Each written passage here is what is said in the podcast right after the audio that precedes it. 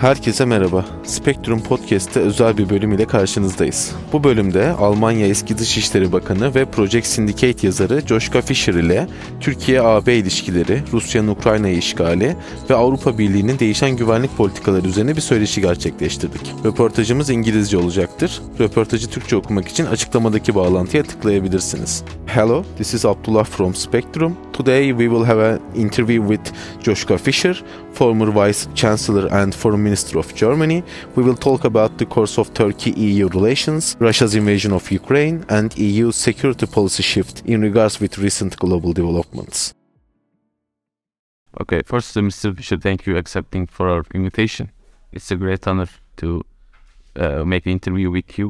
First, I want to ask that if pro-democratic alliance of Turkey, namely Six of Table, would win the elections, do you think that there will be quick reparation of democracy in Turkey? I don't want to intervene in the Turkish elections. I'm a, a foreigner, friend of Turkey, and a Democrat. I accept democratic, free, and fair elections, and the rest is in the hands of a Turkish political party, and of the Turkish sovereign the people. Okay, thank you. And uh, one of the most important topics between Turkey and EU is the refugee agreement, which was signed in 2016.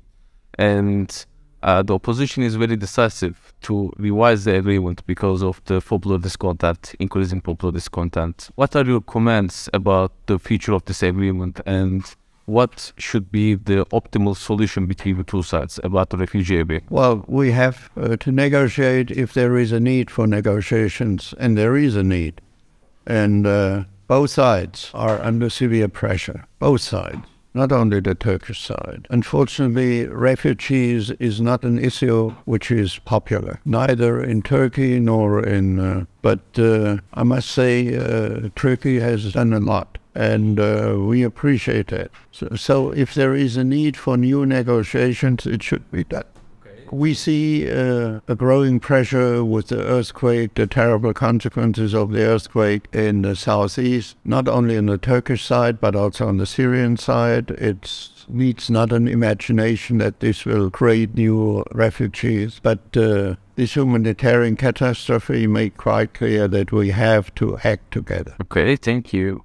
And the Russia's invasion of Ukraine started a new chapter in both Europe and Turkey and until today, Turkey's position was uh, declared as neutral and tried to play both sides. What's your comments about Turkey's position between Russia, Ukraine, and Europe? And also, what should be the optimal position and stance of Turkey against Russia? Well, I think Turkey was very helpful in brokering the deal with grain export, which was extremely important for the global stability, especially countries in Africa and in the Middle East. And I can't believe that Turkey is neutral because uh, knowing uh, the Turkish history, especially of late Ottoman Empire, this conflict is very close to that situation. And uh, there's a lot of debate about uh, Crimea. This leads you immediately into situation. So, um, from that point of view, I think Turkey, as a member of NATO, must have a clear position. And uh, I think uh, the elections can only improve that. And you have mentioned in your speech in the Congress that priorities and building blocks of EU are changing. The security are becoming the main concern of the EU, and its policy stance and strategies will be shaped around that. So, what will be the main strategy of the EU against the Russian and Chinese threats? Well, it's it's uh, different. With China, we will try to um, differentiate because we shouldn't make the same foolish mistake as we have made with, especially Germany with Russia. The problem was not that we were trading with Russia. The problem was we were over dependent in energy supplies. This was a mistake, and therefore I think uh, we shouldn't commit the same mistake twice. But this message has arrived in, in, in the German uh, business community and uh, in politics. So uh, I see there a different uh, situation and a different threat. There is an important debate inside of the EU about their your security dependence of NATO and especially of the US. And French President Emmanuel Macron stated that EU must have its own security umbrella or develop its security capabilities, defense capabilities. And also Germany decided to increase its military expenditure uh, I would say. These are different issues. We have to increase our military expenditure, no question about that. I'm in favor of that since a long time because we couldn't defend ourselves, and this must change. On the other side, what you mentioned that uh, the EU should create its own security umbrella. Wait and see. Almost all the EU members, with the exception of Austria, Cyprus, and Malta, will be NATO members. So I think I don't understand Turkish position blocking uh, entrance of uh, Sweden makes no sense from a Turkish point of interest for me. I would give the advice welcome them and with all these EU members in NATO I would turn the table around and tell the EU look folks we are now the same security family all together including Turkey. We have some work to do in the EU. I don't understand the Turkish position. It's very short sighted. Uh, do you think that Turkey feels that the EU, especially some members of the EU, don't give Turkey's security priorities or concerns, but especially in northern Syria or Turkey's close relations with Russia? What should be the EU stance against Turkey's concerns or compliments about the year? First of all, the concerns uh, about northern Syria are not only EU issues. This is an American uh, EU issue.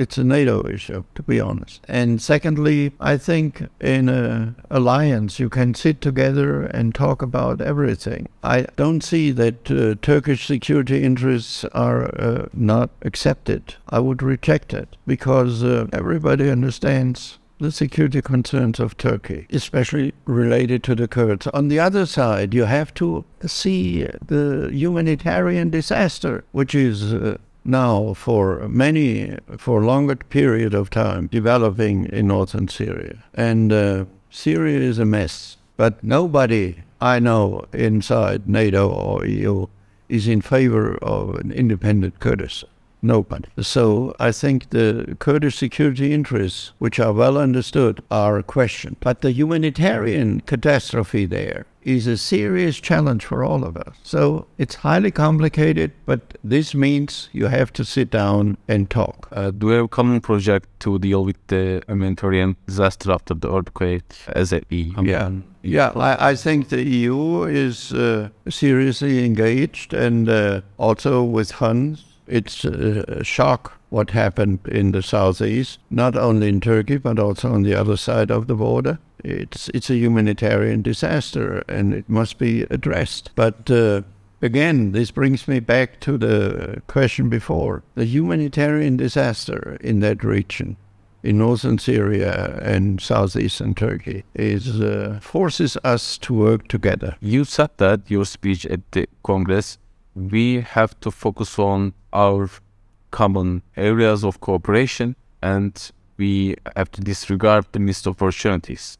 So, what can be these areas of cooperation between Turkey and EU in the coming future? Well, I think we have a strong economic interest, scientific interest, scientific cooperation, and economic cooperation. Look to this beautiful city, Izmir. You have a lot of foreign investments from uh, Europe, uh, from uh, Germany, and from outside of Europe, America, it moves in a in a direction which is very promising. And this way we should continue to move on. Okay. Lastly, I want to ask a question about Germany. The, the Russia's invasion of Ukraine changed uh, Germany's stance against uh, Russia and its foreign policy and increasing defense expenditures are commented as the return of the Germany as a geopolitical power. Do you agree with this classification? Yeah, we didn't like that change. It was imposed on us. In Germany, uh, there was no serious political force who wanted to change it. But uh, we must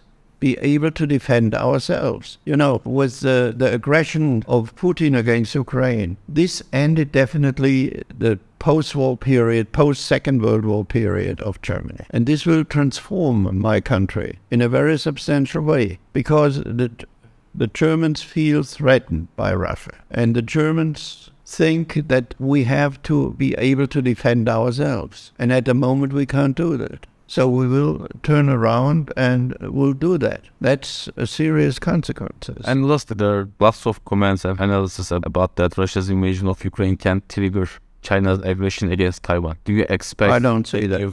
I, I think I'm not a fan of Xi Jinping, and uh, I'm not convinced about his wisdom. But I think uh, the Chinese Communist Party is uh, too clever to do that. If you look, the biggest, the most advanced technology in computer chips today you have in Taiwan. TSMC is the biggest company, number one. Number two is uh, Samsung uh, from South Korea. What is the biggest market for TSMC? China. So on interdependence. it, it, it makes no sense. Therefore, um, and uh, by the way, the U.S. will not uh, sit idle uh, and watch what's going on if China will um, start an aggression against Taiwan. Uh, it's about the global uh, world role of the United States. You shouldn't underestimate these factors. Chinese know that. So what I don't understand why all these war mongering uh, rumors, uh, maneuvers, whatever, makes no sense. Okay. Thank I'm- you, Mr. Fischer.